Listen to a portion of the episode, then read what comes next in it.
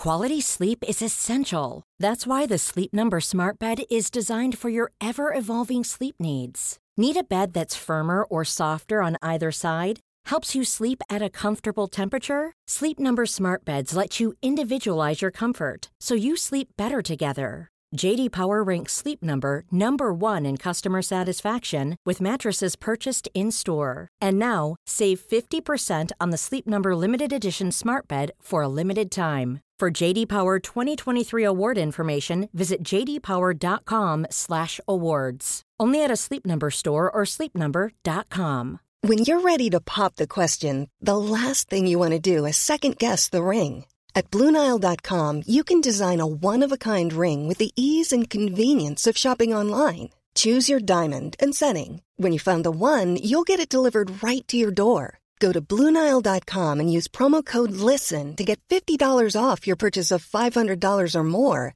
That's code LISTEN at BlueNile.com for $50 off your purchase. BlueNile.com code LISTEN. Ever catch yourself eating the same flavorless dinner three days in a row? Dreaming of something better? Well, HelloFresh is your guilt free dream come true, baby. It's me, Keke Palmer. Let's wake up those taste buds with hot, juicy pecan crusted chicken or garlic butter shrimp scampi. Mm. Hello Fresh. Stop dreaming of all the delicious possibilities and dig in at HelloFresh.com. Let's get this dinner party started.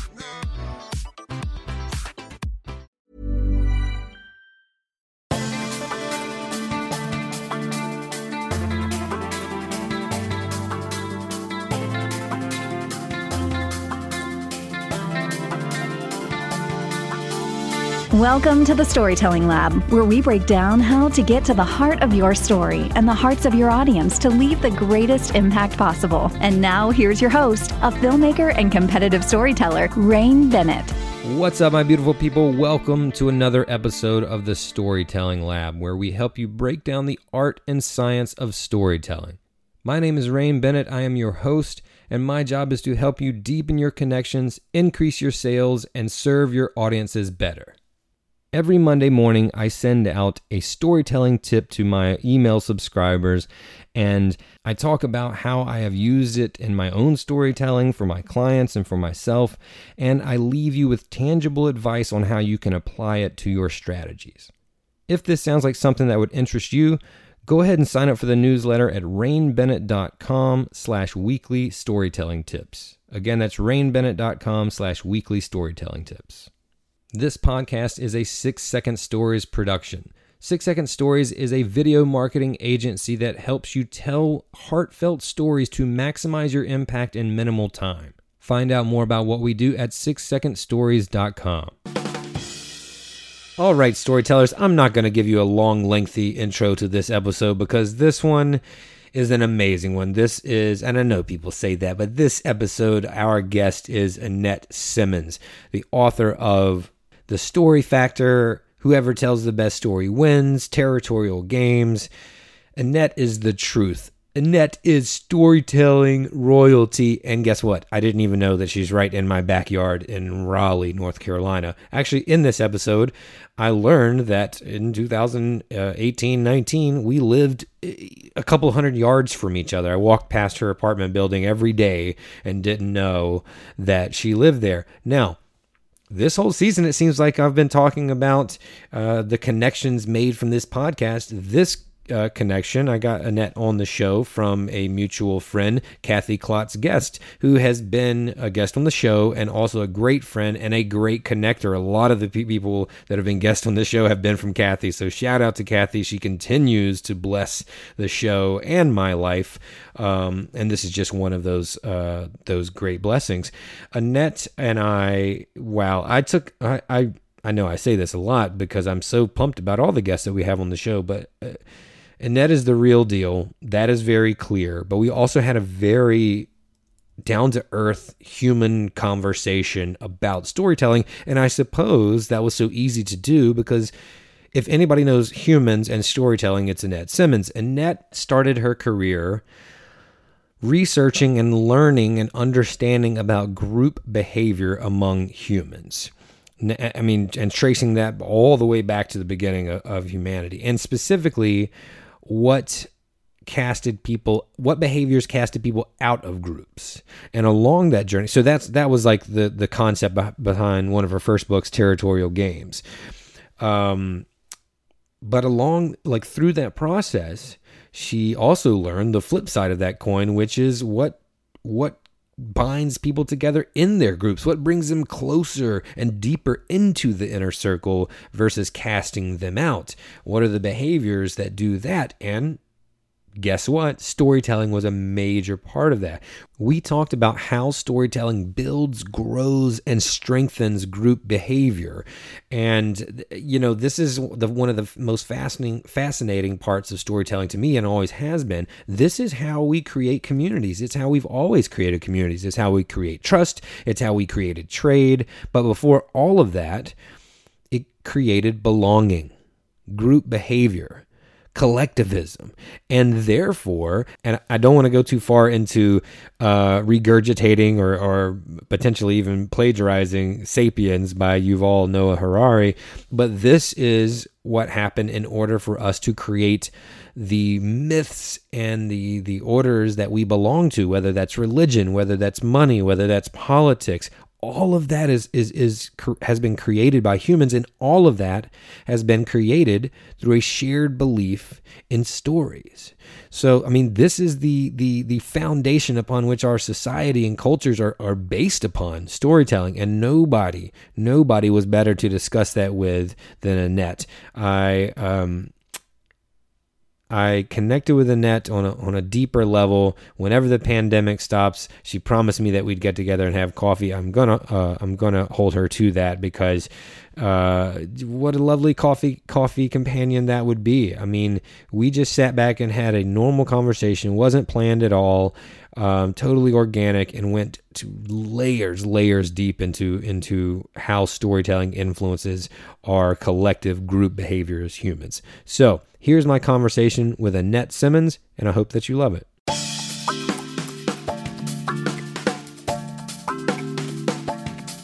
Well, thank you so much for joining us, Annette. Uh, I know it's been an interesting year, um, especially for those who, before we were talking, uh, aren't sucking at the corporate tit, as we said.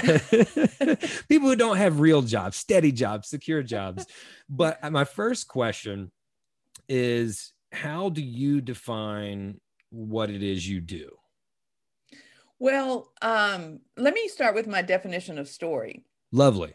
Because that that really informs. I, I believe that story is a, uh, the recreation of a significant emotional event, mm-hmm.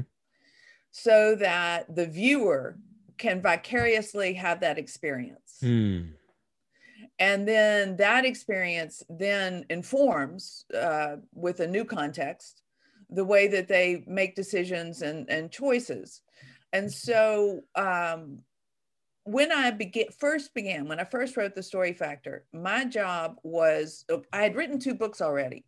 First book was about turf wars and territorial mm-hmm. games and because it just drove me nuts that people would i would i would say did you notice that in the group meeting? And they were like no that's not what he meant. And i'm like yes it is what he meant. And so so Wait, what's, gathered, what's an example of that like what he meant? Oh it's uh well i i uh i one of the things is that you're in a meeting and you start to make your presentation and all of a sudden this guy turns and starts to whisper to somebody else or they pick up their phone or you know it's yeah. like oh that's not personal. It's just like eh, disconnection. yeah, well and on purpose. And so yeah. i came up with the 10 territorial games the 10 things people do. Uh, one one is like intimidation and and it, all it has to be is like what did you just say and that's enough to kind of back somebody off. And so the only way i could articulate those things was by gathering true stories. Because the first question you ask is you know um, so have you ever seen a turf war? And they're like oh yeah you know uh, and and of course it's different for different cultures. And by the way this was translated into 14 different languages. So this is beneath culture. Everybody's territorial. Um, they told me these stories that would say well the guy stabbed me in the back and I say, well, actually, that's a metaphor, um, hopefully. And uh, so, what actually happened? And then they would tell me these stories, which mm. would uh, develop into a, a game I call strategic noncompliance which is you're in a meeting, the person doesn't like your idea, but just to buy time, they go, sure, yeah, we'll look into that. And then you think the they're actually looking into it. Right, right. So so it all started with my pet peeves about these these these hidden messages that nobody was taking responsibility for. And so the second book I wrote um, is called A Safe Place for Dangerous Truth.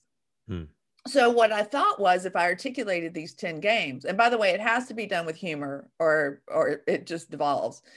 Um, in order to get people to admit to these 10 games, what I had to do is give them a context. And so I learned how to facilitate dialogue, mm.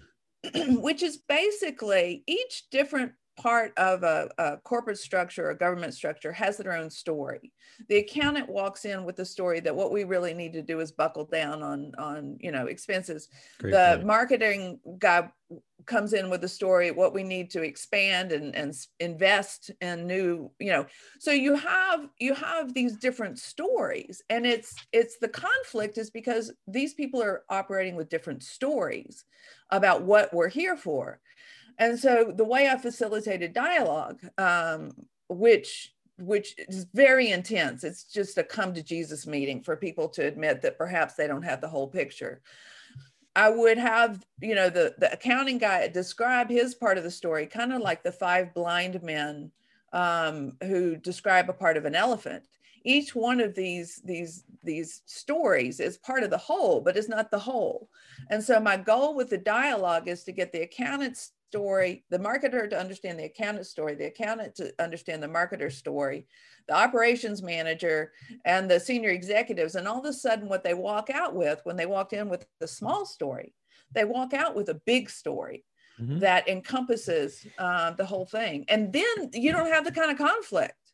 Yeah, this the, I, I love where this is going already. Um, so basically, the two parties or more than two parties come in with preconceived stories that they have right. in their heads, their their story that they have to live up to, but they don't share them typically. So well, the they don't they don't know how. They just start from their ladder and right. start yelling at each other. Exactly. Instead of sharing those stories. And this is something that's very um a major coincidence because I literally just uh, the, the the point that you're making here. I literally just recorded a video before we hopped on the, the the the call today about this notion of the bigger picture or the bigger story, as you said. And the metaphor that I use, which I love, I just finally put it on video, was like, you know, if you hold your your finger, your hand in front of your face, and you close one eye, then anything behind that hand or whatever's blocking you, you can't see.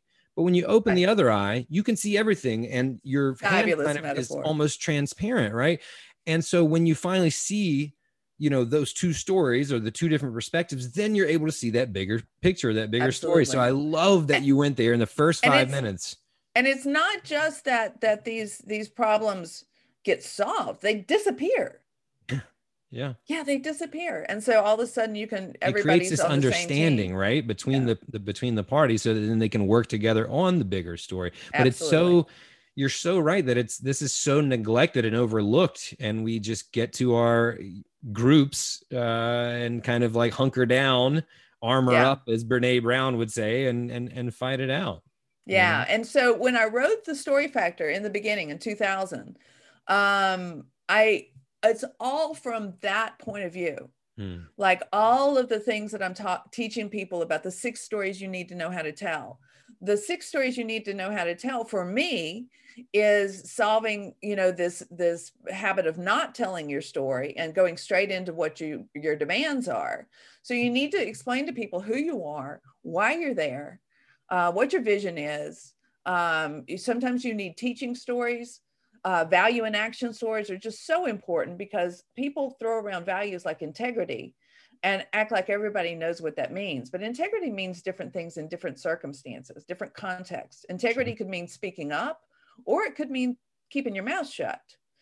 Um, and if we don't tell stories that share what we mean by our values, then then they're they're meaningless. And then finally, um, the I know what you're thinking story uh, is the sixth story, which is there. One of my methodologies is is to understand and anticipate what somebody's objection is, and then tell a story that validates. You know, like oh, you know, this is how I see it too. mm-hmm. and um, pulls, you know, walks them through their story so that they understand that I understand their story, and then gives them a, a way to overcome their own objections in the privacy of their mind, rather than make it, you know, something where where we've got a tug of war. So let's go back to that for the the your first definition of what a story is. Can we revisit that? Is that something that you can you know a significant that... emotional event? Yes. Um, and and and I use it as an acronym because it's S E E. Significant. So that they can see what you have Ooh, seen, you... and and can then um, understand as if you have taken them on a little field trip mm-hmm. of your point of view, a piece of the picture they're missing or a piece of the picture that they're neglecting. Mm-hmm. Um, uh, so, you know, I have to admit, I look at some of the ways that that people are using story right now. Yes. And um, it feels like to me that story is a body in a tub with ice being mined for parts. Mm. I mean, it's just uh, a lot of the ways that people have have dissected and and exploited um, the the smaller aspects of story can deconstruct are for me what my original you know perception was is that story is a, a very holistic um, complex um, and it needs to to maintain that complexity I'm I'm writing right now. Uh, use borrowed the analogy of the mycorrhiza that are underneath the forest, mm-hmm. and these messages that that get sent back and forth. Well, with our technological minds, we thought, well, we can improve on that. We're gonna we're gonna uh, measure for growth and for yield, and so what that turned into were strategies that in, that created clear cutting and monocultures. Hmm which actually destroyed the complex connections and underground messages, if you will, um, that keep a forest alive and functioning. the um, example is uh, the Douglas fir actually needs beech trees um, in in its environment because they share carbon mm. uh, depending on season. And so, with the best of intentions, I think we've taken story and we've done some things that look like monoculture um, and clear cutting. And um, it's, you know, I've been around for a long time and I've seen leadership trends um, come and go, and and they're always gold in the beginning. Right. Uh, servant leadership, systems theory, you know, golden uh, uh, T, uh, TQM, total quality management um, gold in the beginning. And then people try to uh, turn them into modules and and sure things and recipes one two three recipes. Right. And they actually end up destroying they turn gold into lead. It, it, it seems like they neglect the interconnected connectedness of it all right? It reminds me of orange juice you know instead of having the orange which has the fiber that naturally occurs with it so that we process that sugar we give kids you know the equivalent of 10 oranges in a, in a glass just with the juice. I don't know if that metaphor works for you but that's, that's perfect of, that's, that's, what it makes me think it. of is like you're taking out the things that need to be organically be a part of it. Everything the, is with is, the best of intentions you know? yeah, it's just point. that that we have uh we're challenged now to to all think with bigger pictures. True um, and so I've done some work with racial diversity, and and a friend of mine yesterday was telling me about uh, the the his his uh, uh, view of white people understanding uh, the black experience is kind of like sawing off the limb they're sitting on in a tree because because to understand uh, the part of, of the story that you don't experience personally is going to the benefit of course is going to increase your empathy but uh, the the uh, difficulty is that it will d- increase your discomfort initially because mm-hmm. we come with our stories and we're sure that we understand what's going on and then when we have our paradigms busted by a new story um, even though it's good for us and good for the world um, it there's a, a pause there where you're sure. like, oh, a lot of people oh, don't make it past that pause. I'm not very, I'm not as smart as I thought I was. That's tough. What's the what's what is the antidote to that feeling? Is it continuing to share the stories or listening or or how do we get past it? I really I really think the the we look at human systems and the driver uh, that we have, the need of, of attention and human contact, is the payoff that we get when we expand our stories and include more and more people in our what I call the circle of our moral concern. Mm-hmm. Um, it's it's anybody who's who's gone to a soup kitchen on Christmas and served knows how good it feels and and the payoff there uh, has been has been i mean oh i'm sounding like an old lady but social media that's turned this need for attention yeah. into a need that can be taxed mm. uh, and monetized but the real payoff is is the driver that i think will never be extinguished which is to feel like we are in community to feel like we are connected and uh, stories that achieve that uh, usually have several levels of complexity mm-hmm. um, i view stories as the only vehicle by which we can understand paradox so when we minimize paradox to be like our power is to dominate, no power is to uh, be connected. Well, power is both, you know, trying to achieve what you want to achieve and the sense of being in community is is is the power to create things that are bigger than you could achieve by your yourself. A story can hold both of those and it's in and, and, and know that it's both and not sure. either or. Sure.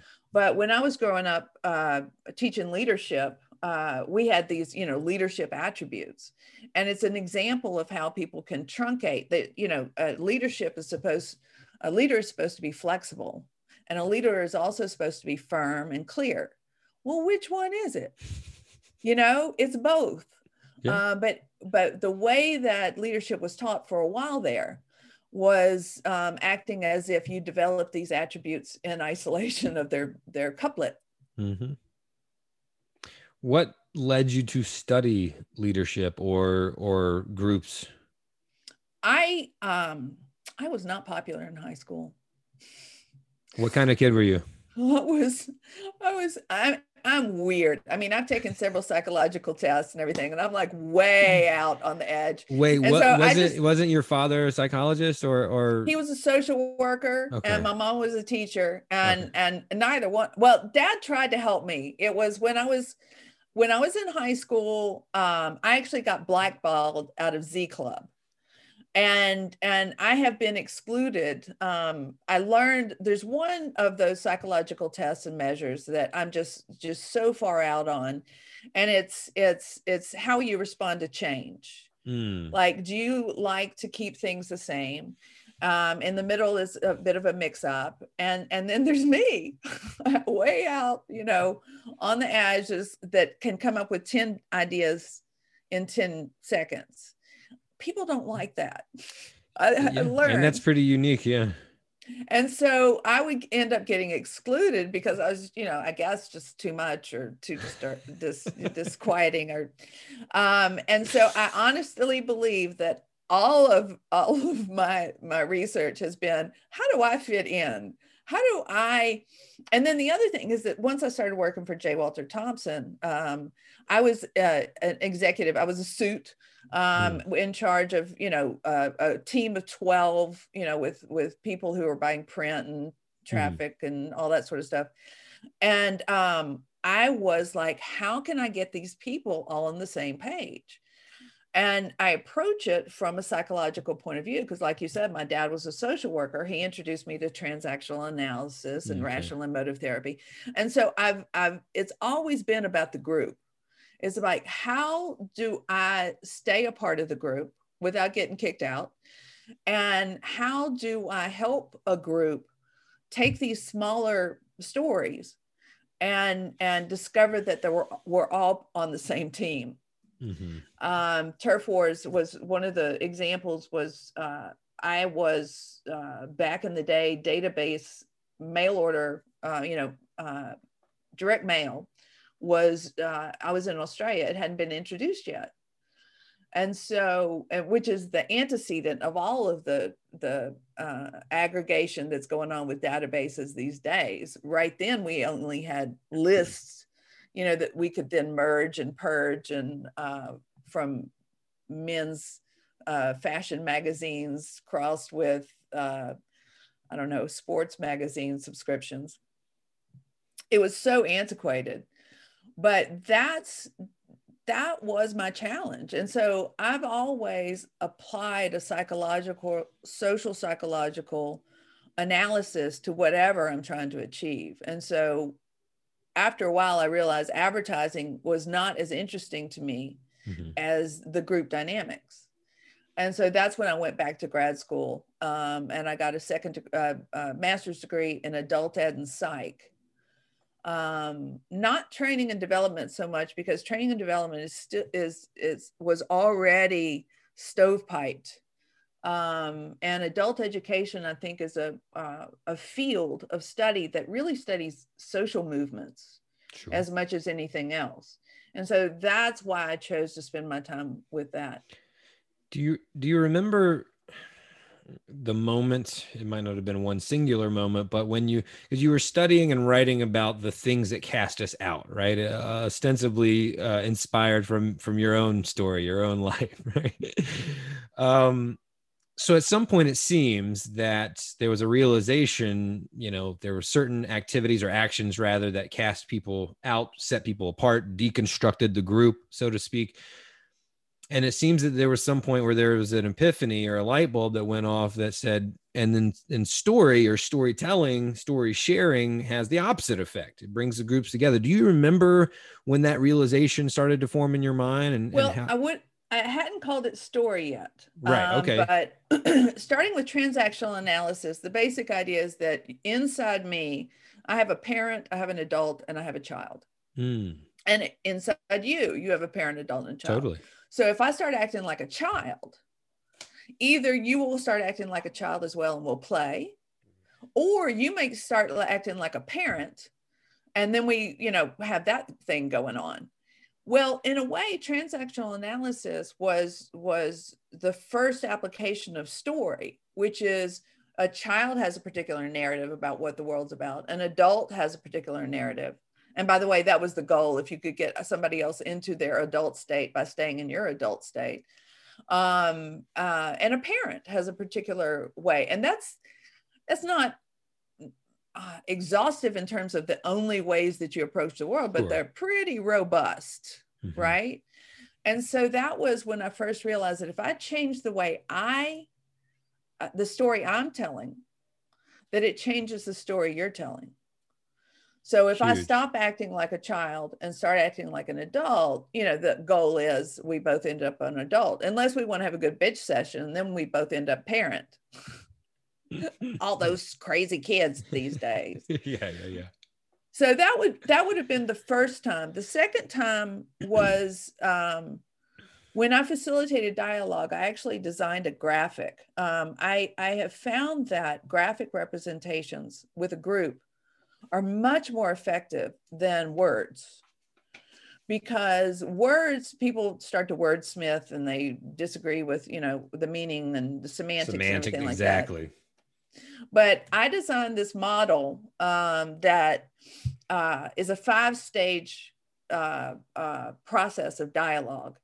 And in the beginning we each have our own. So one your one story is a, a triangle one story is a square and it's in this container because we're we're all on the same team for some reason. Um, but on top of that is politeness and pretending, which is if we were honest um, about what we really thought, um, it would be disruptive to to the group. And so we actually have to create a space where we move from the state at which we get things done which is is you don't go too deep otherwise you you know are navel gazing. We needed to move into for a special circumstance the state at which we are allowing ourselves to be vulnerable not just in listening to other people's stories but admitting our own. And so that takes the politeness and pretending off temporarily gives people a chance to share their stories um, in a safe, you know, psychological safety is is now documented as something that helps groups perform. So you create that psychological safety. They share their stories, and what happens is the triangle starts to bend out because it's no longer part. You know, it's open and understanding, and the triangle then moves into the little curly Q, and then the square opens up, um, and then you end up with this what I call resolution um, which is the understanding that you know we we now all have the same parts of the story. The important part is that there is um, initially a feeling of chaos when everybody starts sharing their story. It feels feels very destabilizing because it is. Um, and I mean, it's intentional. And so, if I can get people to understand that this is the discomfort that's going to get you to similar to what we were talking about before what's the motivation mm-hmm. this is the the complex the discomfort and complexity that is stage one before you understand how your story connects with other people's stories and create the whole and so there's this this this stage where where it feels really dangerous and so the title of that book is a safe place for dangerous truth hmm. feels really dangerous but then the stage of discarding and redefining is characterized by these long pauses, which is not normally considered a power move in a group meeting. People start to speak slowly and they go, No, wait a minute, what? And that's when you're really doing the, the work of creating this new, bigger story. Mm-hmm. And then once you've created this new, bigger story, it's it's a single component of all of these smaller stories and then frankly you have to put the politeness and pretending back on because we can't be constantly opening to have people cha- challenge our narrative we need to you know live and work yeah. Um, and so um, that's really where uh, the second time when I uh, began to realize, yeah, this is this is what uh, I think helps people. I like the part about the people start slowing down and stop having to talk so fast or talk louder. And it reminds me of that when I was just starting out as a documentary filmmaker, I had a mentor that was coaching me about the interview process and how to how to not throw someone a lifeline or if there's an awkward silence or a pause to to kind of fill that space because it is a little uncomfortable and say you Perfect know and example. kind of help them answer it because if you just paused and rested in that moment of silence almost always the yes. gold came next they were yes. marinating and deeply thinking about something and I, I, really like how you went there because to to connect with stories like that and reach the heart of that it, it is a slower process it's not this aggressive you know talking over people do you think this is a thesis or a premise that I've been kind of uh, pondering on lately. I mean, do you agree or do you think that storytelling is um, a collaborative art? I mean, the story listener is almost as important as the storyteller. Oh yeah, I I actually have begun to use uh, uh, evolutionary psychology frame for storytelling. Great. Storytelling, um, when we're kids, stories mm-hmm. tell us uh, who to trust, who not to trust, how to behave. So it's it's the socialization process, and and stories help us remember things that are easy to forget. Totally. And so the things we have to constantly remember is are things like patience, things like um, sharing, um and and it's it's not like you know at 60 years old uh, i got that down. You know it's it's the stories that continue to remind like your your documentary. I love that the, the it reminds me of how we don't need a gym. You know it reminds me of all the things i could do if i just create community around it. Mm. and it hmm. reminds me of, of how hard it is to protect community um, once once it becomes a fad, if you will. Um, so these this is the purpose for me of storytelling, is to continue to help us remember that we're not just in it for ourselves. And most of the storytelling that that feels meaningful, I think, is the the stories that create that move us from I it uh, borrowing from Buber to I thou. Hmm. Um, and and those are the stories I think that that continue to deliver such a powerful reminder of who we are and why we're here that we call it entertainment. Um, but it really is us, you know, going back to trying to figure out how we can be trustworthy, who we should trust, um, and and what's important to do now. Back to, back to your definition of story, um, because I think it was just it really encapsulated it very very well. The, one of the first things you you mentioned in that was the emotional aspect of it and how that uh, helped people see a piece of the the, the bigger p- picture that they're missing. Can we talk a little bit about the emotional components, how important that is, how to how to achieve that in a story? Like, what are the elements that make that emotional connection in a story? I mean, I'd have to think I there's. Think go ahead. We're we are our own divining rods. Okay. Right. So so you don't you don't make a documentary about something if it's not meaningful to you. Mm. So first of all, that's how we figure out what's meaningful is is we figure out what's what's changing our lives or what has impacted us so profoundly we want to share it with somebody else. And i think so i call that we are our own divining rods in that it's our tolstoy's definition of of and i, I pull from Tol, tolstoy's definition of art which is to take an experience, an emotional experience one has had, and then to recreate through dance steps or painting or storytelling um, a similar experience so somebody else can experience that that moment of beauty or that moment of meaning that that is encapsulated in the story and um, so it's our own emotions that help us figure out what will connect with other people I add to that that I believe that there are a finite number of human experiences that we can all connect on. Um, all of us have been betrayed. All of us have been uh, included when we didn't even deserve it. All of us have been forgiven, um, and and all of us had done something we really needed to be forgiven for.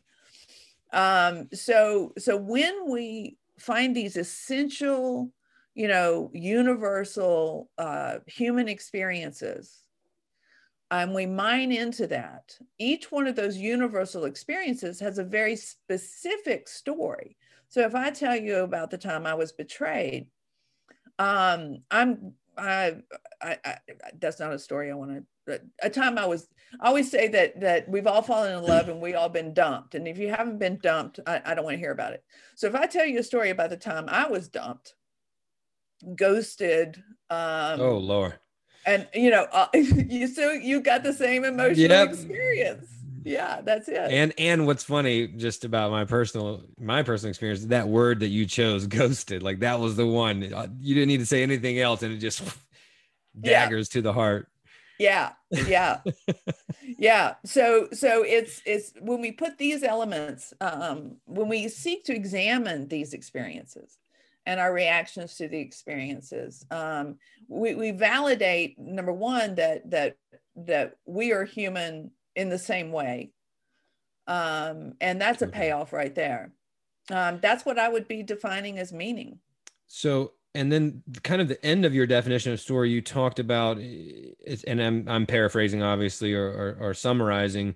You know, shows them the piece of the puzzle that they may be missing, and then remind me of what you said exactly, but essentially, or effectively, it was talking about uh, allows them to take action or take make the changes they needed to make. Or what was the last piece of your definition of story? It was I about. no idea. Oh, well, okay, so that, so that was off the cuff. I didn't know if that was like a, a website tagline.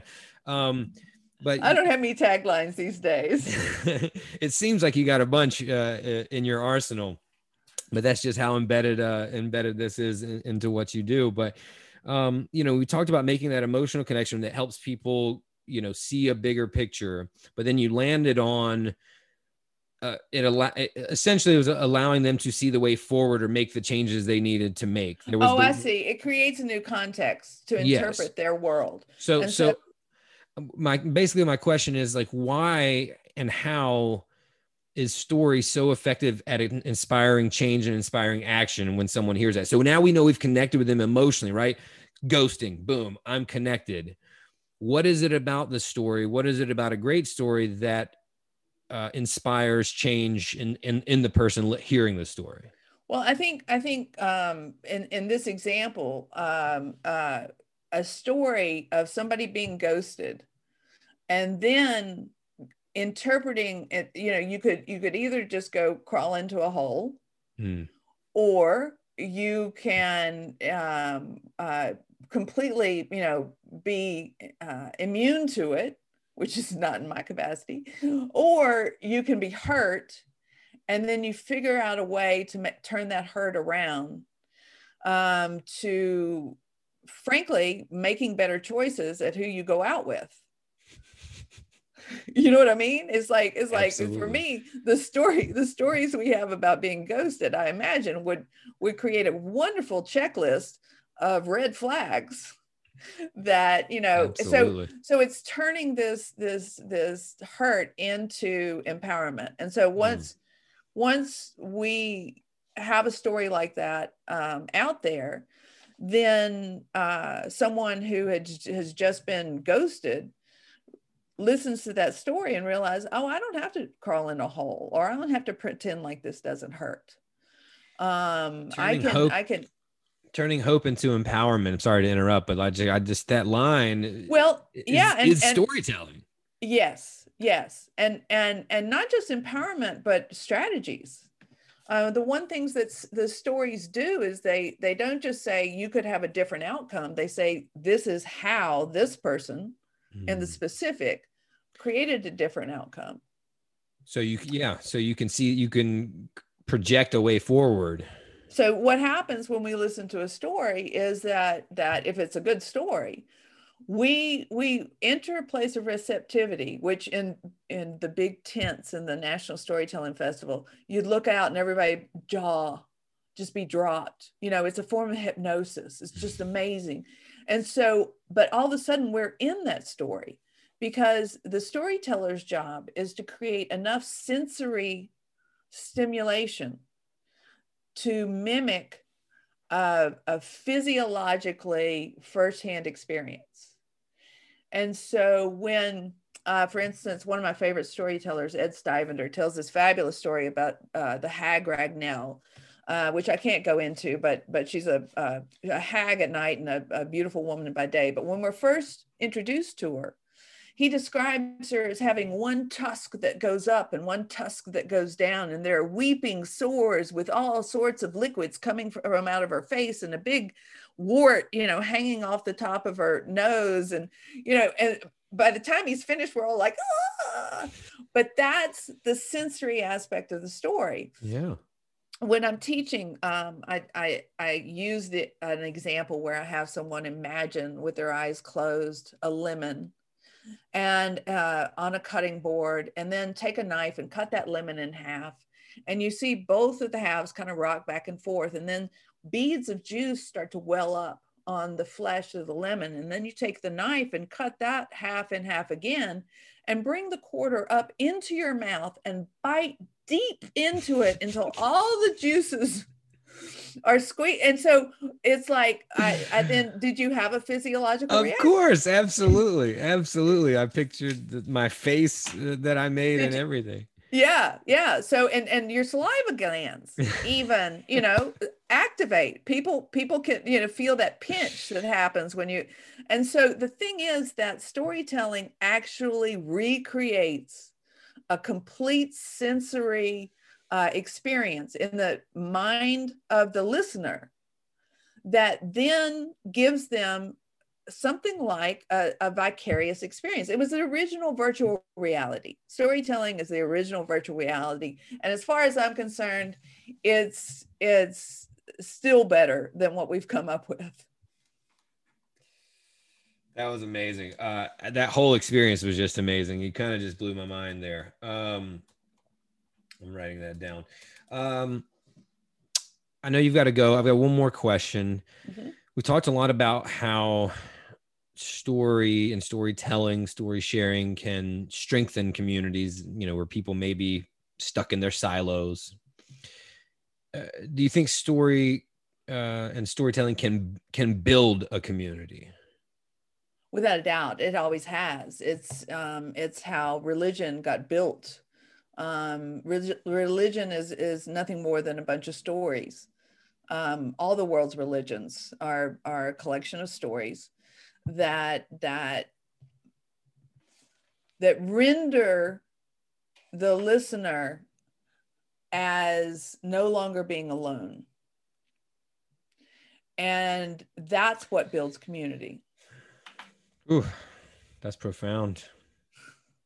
I mean, it is. That's that. It's all comes back to that, right? All comes yeah, back to, really to our identity and us feeling and th- just needing belonging and, and community.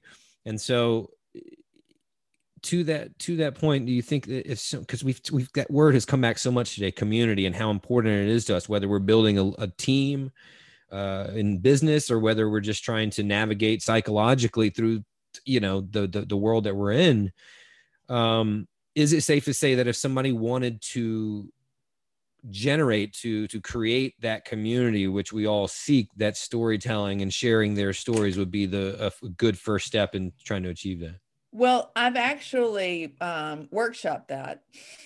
And um, so i've worked with racial diversity. And when i was in shreveport in louisiana um, it's bad there. They the Caddo Parish is the second um, highest number of lynchings historically, uh, and that's that's the city I was living in. So, so it was tough. And and so what I did was I created um, a show, a storytelling show, and the all the stories, all the stories, and there are an endless number of them.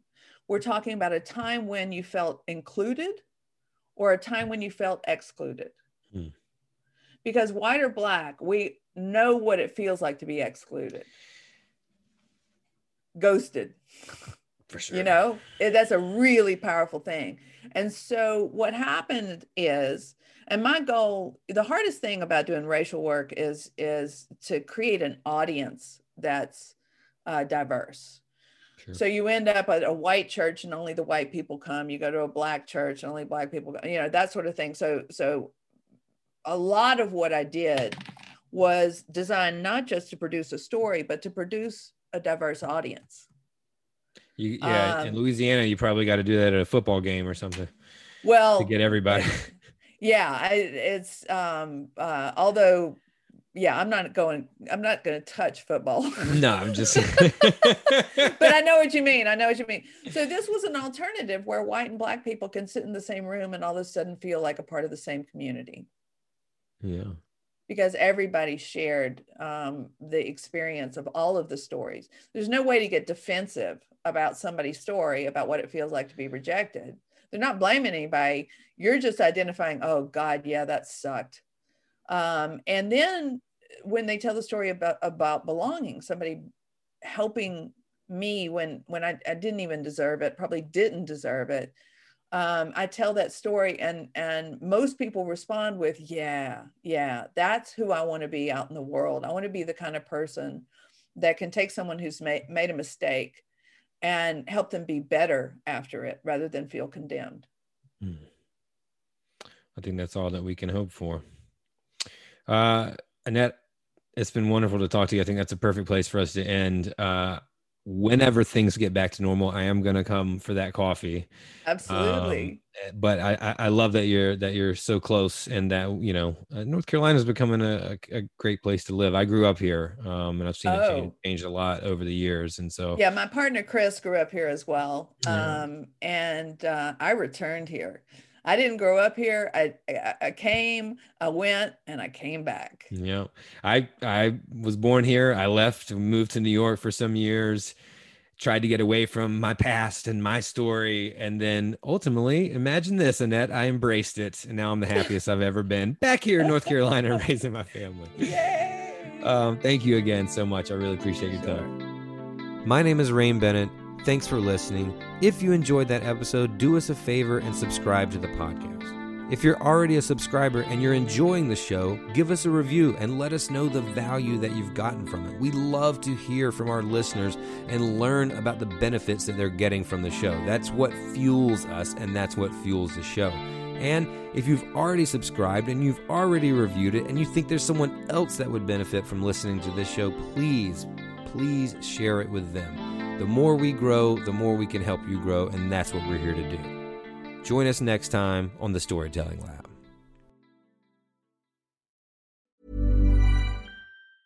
Hey, it's Paige DeSorbo from Giggly Squad. High quality fashion without the price tag? Say hello to Quince. I'm snagging high end essentials like cozy cashmere sweaters, sleek leather jackets, fine jewelry, and so much more. With Quince being 50 to 80% less than similar brands. And they partner with factories that prioritize safe ethical and responsible manufacturing. I love that. Luxury quality within reach. Go to quince.com slash style to get free shipping and 365 day returns on your next order. quince.com slash style ever catch yourself eating the same flavorless dinner three days in a row dreaming of something better well hello fresh is your guilt-free dream come true baby it's me Keke Palmer Let's wake up those taste buds with hot, juicy pecan crusted chicken or garlic butter shrimp scampi. Mm. Hello Fresh. Stop dreaming of all the delicious possibilities and dig in at HelloFresh.com. Let's get this dinner party started. When you make decisions for your company, you look for the no brainers. If you have a lot of mailing to do, Stamps.com is the ultimate no brainer. Use the Stamps.com mobile app to mail everything you need to keep your business running with up to 89% off USPS and UPS. Make the same no brainer decision as over 1 million other businesses with Stamps.com. Use code PROGRAM for a special offer. That's Stamps.com code PROGRAM.